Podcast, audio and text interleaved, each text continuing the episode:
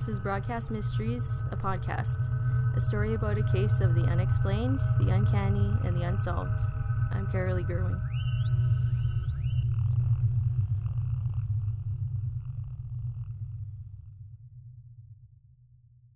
Over the past five episodes, we have looked at the aspects involved in the case of the disappearance of Cole Atkins underneath a microscope. Every detail, no matter how minor, we went over. Tough to cover everything in six episodes, but the story being told, Cole's story, is there, and all will be clear soon. We've looked at the circumstances surrounding the case, the people involved.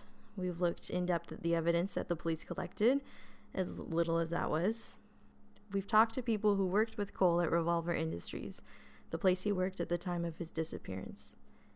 We talked to one of the detectives who investigated the case, and we spent time with Cole's wife, Carrie Atkins, his best friend and cousin, Jamie Lloyd, and we've talked to Sylvester Woods, Cole's mysterious coworker, who worked side by side with him at Revolver. We have the who, the where, and the what.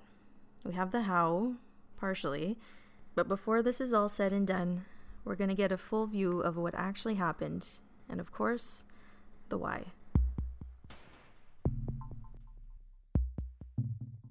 From what Sylvester has told us, the argument was regarding Syl getting rid of the tapes.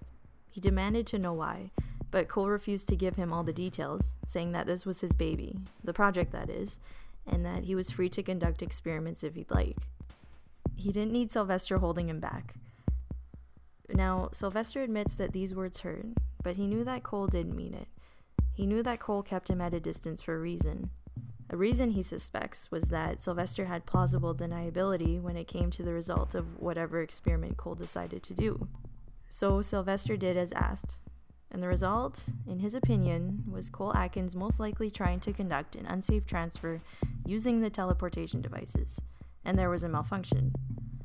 To put it in more clear words, Cole tried something weird with the machines, and the results were, well, that he accidentally killed himself. That's one way to look at it. Another option is that when Cole got back into the lab, someone who worked for Revolver, or for the Truffauts specifically, was waiting for him. It is possible that Ronnie Truffaut had figured out what Cole and Sylvester had been working on. It's very much a possibility, and the murder of one scientist and the exile of another is also possible. But again, this brings it back to the idea that it would be incredibly difficult to get rid of Cole without any evidence being uncovered, there is the idea that Detective Claire Cusio, whose trust and allegiance has been questioned throughout this case, had tampered with the crime scene without the knowledge of fellow detective, his partner, Nick Lieb. All these things are possible, but highly improbable. It's the scenario that is most down to earth, while at the same time being a scenario that is highly dramatic, in a case where craziness runs amok.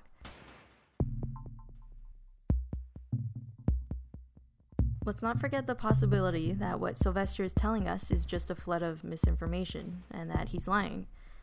This isn't something that I've entirely ruled out, but it's also not something I give much weight. And at the end of the day, we have to believe that someone here is telling the truth. And I choose to believe that Sylvester Woods is that someone. All these scenarios, while being possible, are also fascinating. But for once, I'm not interested in what's fascinating. I'm interested in the truth and what actually happened. I wanted answers. And that's what I'm going to get. Since the days after my interview with Sylvester Woods, I pored over all the evidence I'd collected previously. Myself, with the help of a few interns, went over every shred of evidence, every interview transcript, every document I had about this case all to see if all the information we had collected could be seen in a new light. Some of it had, some of it points to exactly where we were headed this whole time, a destination that I frankly never saw coming. Last episode, we took a look at Cole's obsession with a book series called The Dark Tower and how it related to the idea of other dimensions, other worlds, more specifically, the idea of a possible afterlife. That's the idea I want to talk about today Heaven and Hell, Life After Death. I want to look into certain ideas that Cole had about where we go after we die. We've talked a bit about the death of Cole Atkins' son, Robert Atkins, or Bobby as they called him, but we never fully explored what a profound effect his death had on Cole. How could we? From what people have said about him, Cole wasn't exactly an open book, especially when it came to discussing anything pertaining to Bobby. Even Cole's wife, Carrie, admits that it wasn't something that he liked to talk about. Despite all her pressures to do so, he never quite opened up to her. But it was clearly something he thought about often, maybe continuously, even if he never spoke about it. But isn't that how most obsessions go? Especially ones this personal? And yes, Cole Atkins was certainly obsessed. That much is clear. But about what exactly?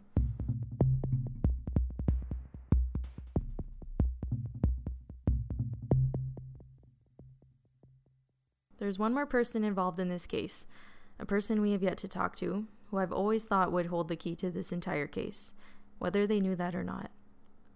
That person is Roxanne Atkins, or as we have come to know her, Roxy, Cole Atkins' daughter. I first met with Roxy only a month ago. She was hesitant to be involved, mostly because she felt that she wouldn't be much help, being so young, but also because this was an event in her life that she had spent 20 years trying to get over. I can't blame her for wanting to stay quiet. Since our first meeting, I've talked to Roxy on several occasions, and at first, she was tough to crack. She was closed off and unwilling to let me in. But slowly, the icy exterior she had built up over the years began to thaw, and as it melted away, I could see who Roxy Atkins really was a kind, insightful person who had suffered from a tragic event and was trying hard to let go. Like I said, I always felt that Roxy was important to this case. But how important? That is something I would have never expected. I'm going to play excerpts from a number of interviews that I conducted over the last month with Roxy Atkins. And my hope is at the end of this, you have a clear idea of what happened to Cole and what was on his mind on that hot August day all those years ago. Here's an excerpt from our first interview, which was conducted on July 31st. Hi, Roxy. Hi. Well, I've really been looking forward to this, as have my listeners. Okay. Roxy is a very beautiful young girl in the prime of her life. She's small and has a quietness about her. She was shy and nervous, I could tell. But at the same time, she was calm and controlled and a little self deprecating, but in a funny, dry way, like she was on edge but didn't want me to know. I tried my best to make her comfortable. This is a little over an hour into our conversation. Well, why don't you tell me about what you remember about that time? Oh, wow. Well, I was pretty young. All right, that's all right. Uh, just whatever you remember. I remember the insanity that followed. I remember being confused at first. I didn't really get what was going on, and my mom, well, she had her own stuff to deal with.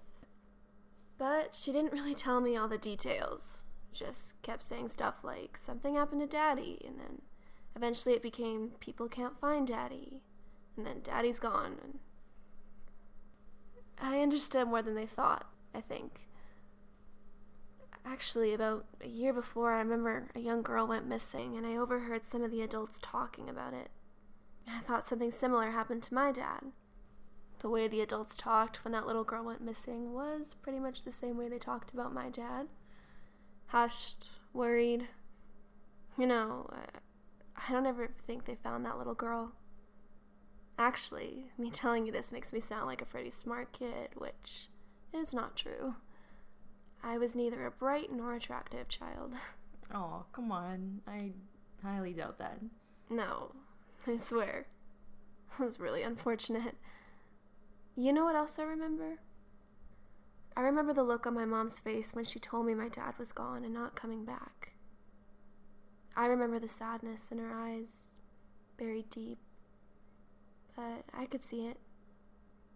Even though she was trying to be strong for me, I've, I've never seen her like that before. I've seen it plenty of times since, though. Yeah. My dad, wherever he went, he really did a number on her. The next time I spoke with Roxy was a few days later on August 5th. This time, I asked her to try and remember anything specifically her father might have said to her. I gave her a copy of the police transcript to jog her memory. Here's what she had to say. Ah, I remember these interviews. Oh, yeah? Uh huh. Thought the police were nice, but reading this back, they were kind of dicks, weren't they? Yeah, they went at you hard. Well, what did they expect me to know? I was eight years old. My dad was missing or dead, and I remember a couple of the kids around the neighborhood would tease me, saying that my dad had left or killed himself or been murdered. It was a really awful thing to say to a child. I hated them. Still do. Jeff Barnes, if you're listening to this, I hate you. Okay. Um, so, did you look over the portion I highlighted about what your dad said the night before? I did. Do you remember saying that? Kind of. Those interviews, they all blend together in my brain for the most part. Do you remember if that's actually what your dad said? I do. I will never forget those words. Because that's the last thing he said to you? No. Um, because it made me think he was coming back.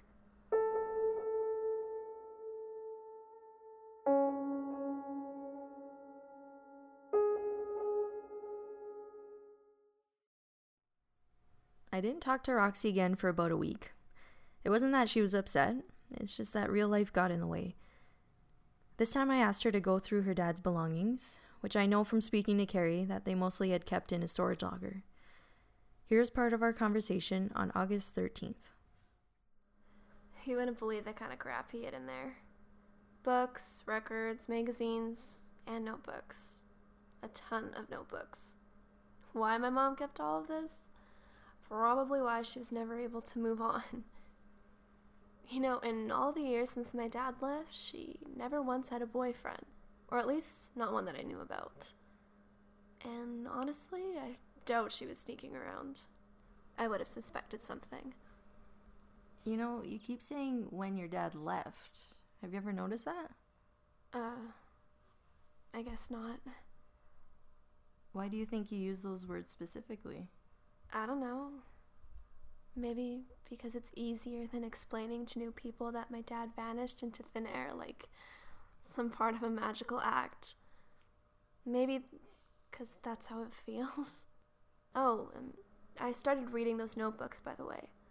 None of them are dated, so it was kind of hard to keep track, but I found one that was written right around the time that Bobby died. Can I read it to you? Of course. Yeah, go ahead. I see him. Not just in my dreams, but when I'm awake. At least I think I'm awake.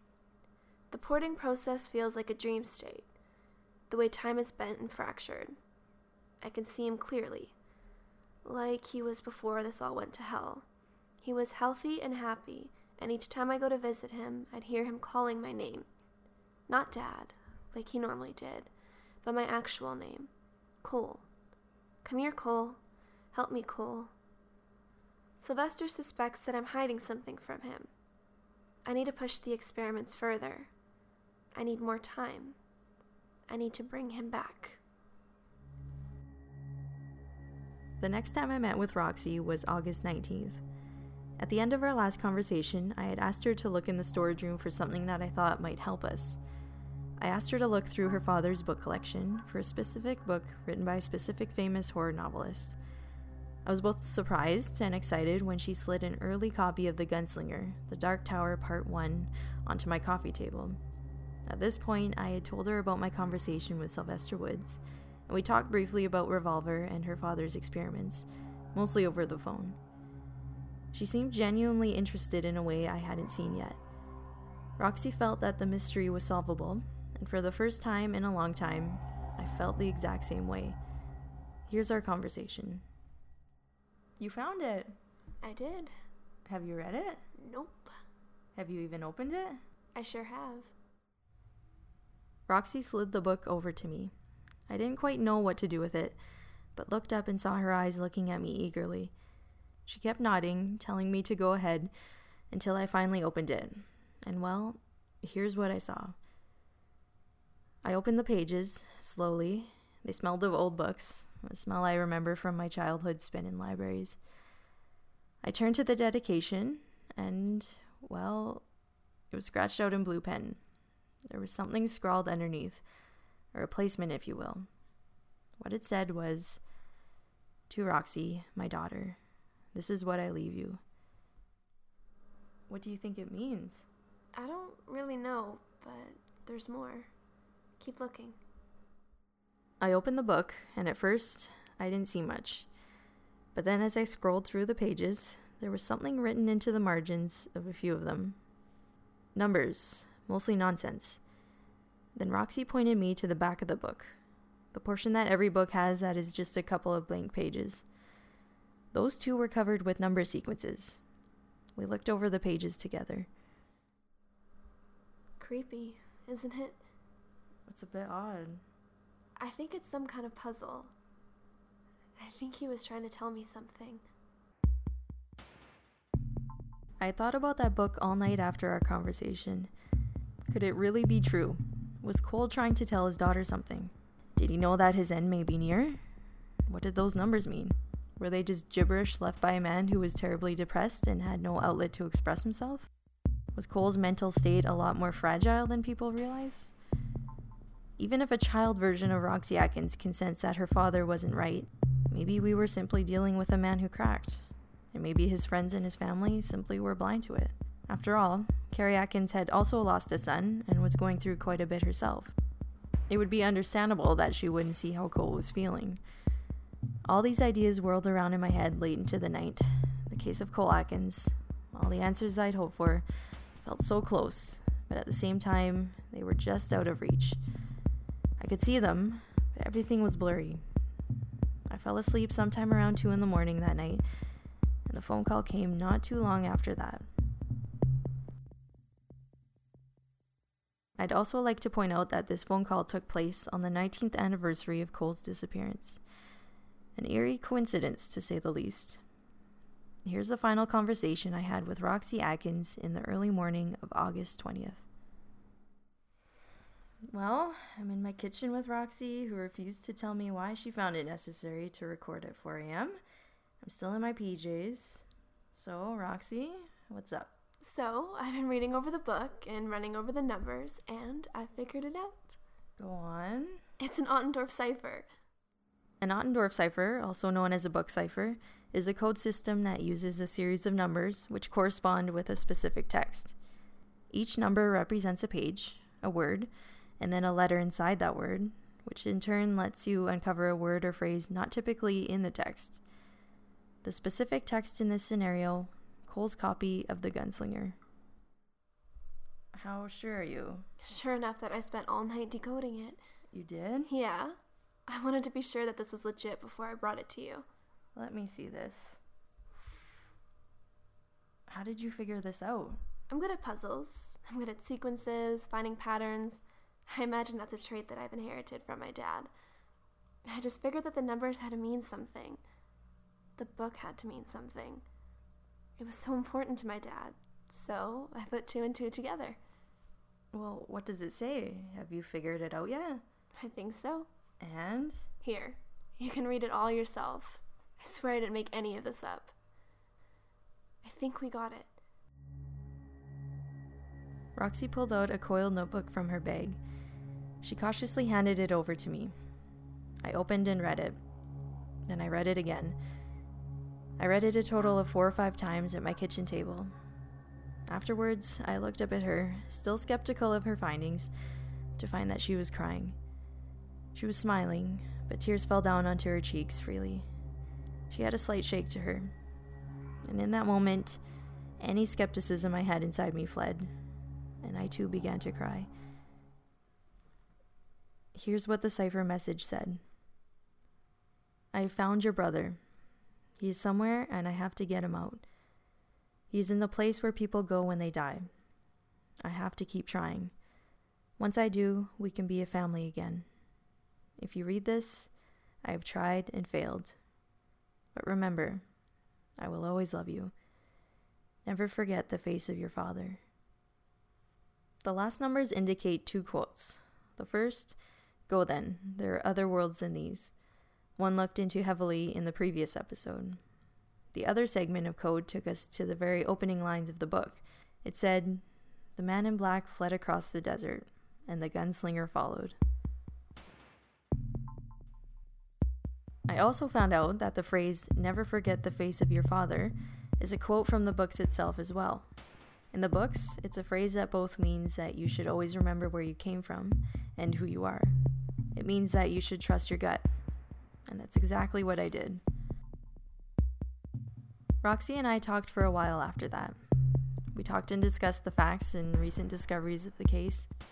We both came to a conclusion that, while we weren't 100% certain on, we both felt was right. I relayed my theory to Sylvester, and he agrees that it's both possible, given how the teleportation technology worked, and probable, given Cole's state of mind, evident by the note and journal entries we discussed. Again, it was an answer that we were both satisfied with.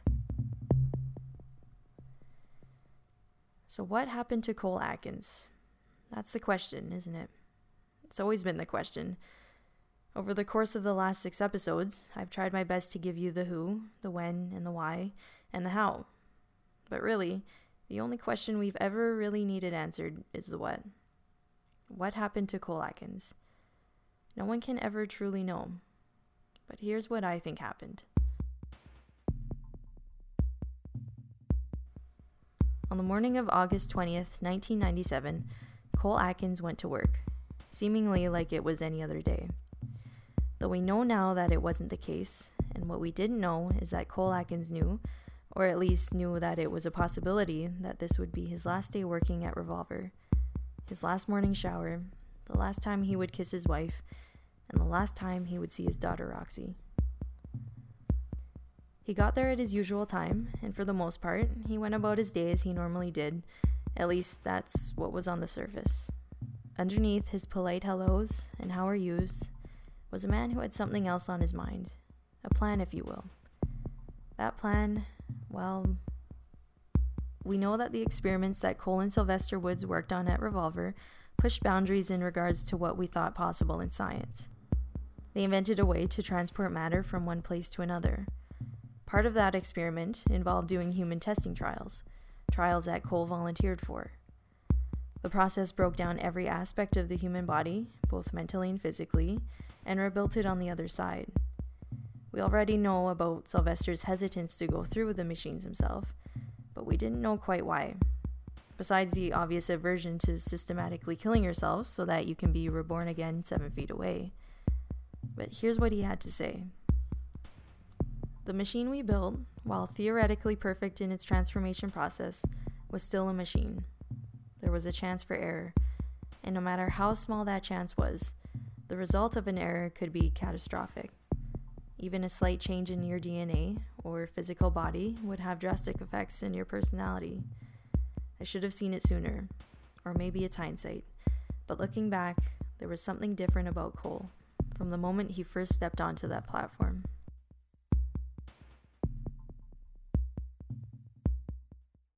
On that fateful day 19 years ago, Cole had set out to try and retrieve his dead son from that world.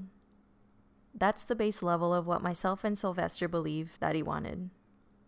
Sylvester believes that Cole had attempted this, at least partially, more than a few times prior to this day, without his knowledge. He had suspected Cole had tampered with the machines, trying to delay the breakdown time, which could result in serious damage. Speeding up the process radically diminished the machine's ability to perform its task. But that didn't matter to Cole.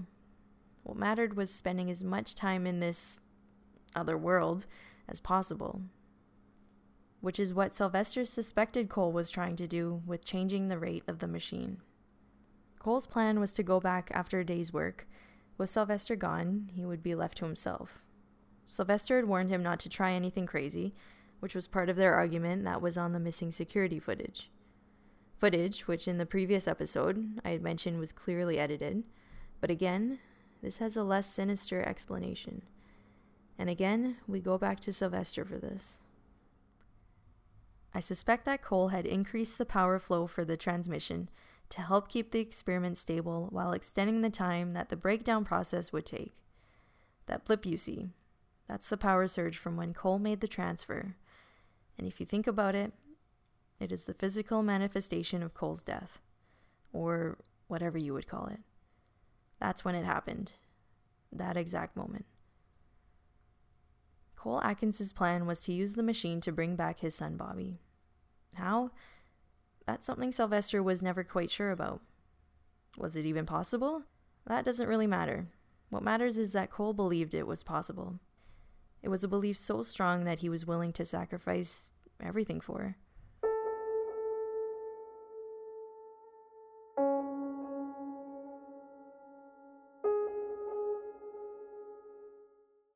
Cole Atkins stepped onto the platform sometime before 5 p.m. on August 20th, 1997.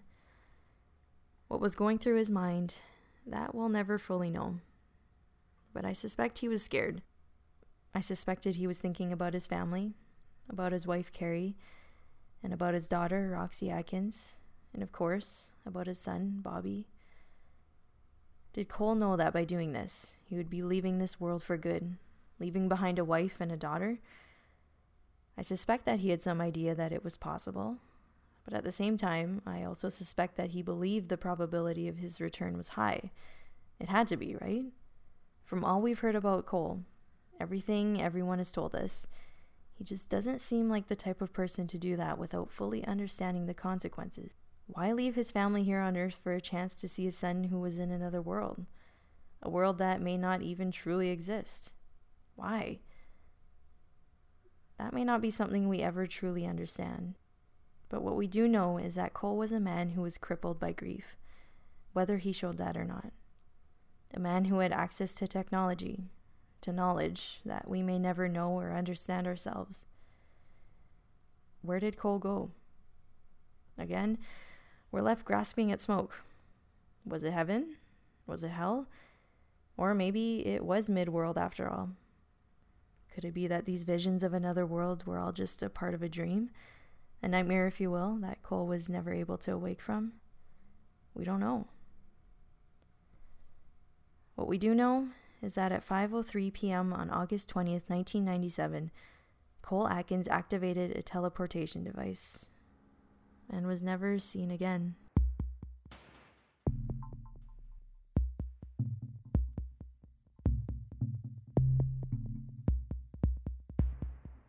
I talked to Nick Lieb, the lead detective on this case, and shared my information with him. Information that he found interesting, but generally useless. He said what we discovered proves nothing except that what he had already known 20 years ago. The case of Cole Atkins is one that will never truly be solved. I talked to Jamie Lloyd, the man who brought me this case in the first place. While he never truly refuted what I had to say, he insisted that there was more to the story. He insisted that Revolver was more involved than I said. That may be true. And finally, he insisted that he would never stop searching, not until he found what he was looking for. And to that, I say go then. Because after all, if the story of Cole Atkins is to be believed, then there truly are other worlds and therefore other answers than these. I talked to Carrie Atkins, who took this information, my theories, a little hard. She was angry at me and maybe at Cole, but mostly at me, for digging up these corpses from her past. Corpses that she says should have remained buried. For that, Carrie, I'm sorry. And I'm sorry that I wasn't able to get the answers that you wanted. Cole Atkins left us 19 years ago. But do people who die ever leave us? Sure, they may leave this world and they may go to others, but they truly don't leave us. Not really. They stay with us because they are a part of us. They are ghosts, and it is us that they leave behind. Because at the end of the day, it is not emotions or memories or clues even if they are left in the form of a cryptic message hidden away in a Stephen King book, that people leave behind once they move on from this world. What ghosts leave behind are questions, some of which may never get answered. This is Broadcast Mysteries, Season 1. Thank you for listening.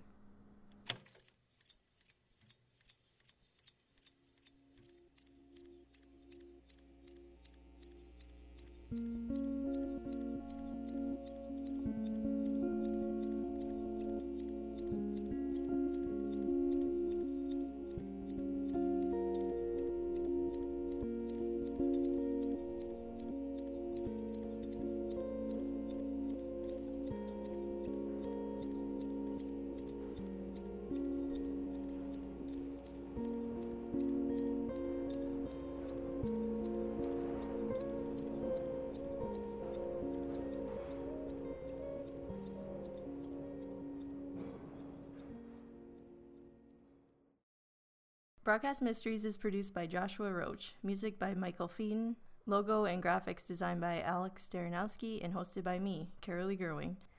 I would like to thank Jason Vandeviver, Kevin Martin, Mackenzie Lieb, Rob Vanderviver, Jeff Schultz, Skylar Radzian, and Sarah Pullen. Without you, this wouldn't be possible. If you like Broadcast Mysteries, let us know by messaging us on Facebook or on Twitter at BC Mysteries or by emailing us at info at broadcastmysteries.com. While you're at it, tell your friends about us. Season 2 will happen. When? I'm not sure. What I do know is it will be a whole new case, a new story of the unexplained, the uncanny, and the unsolved.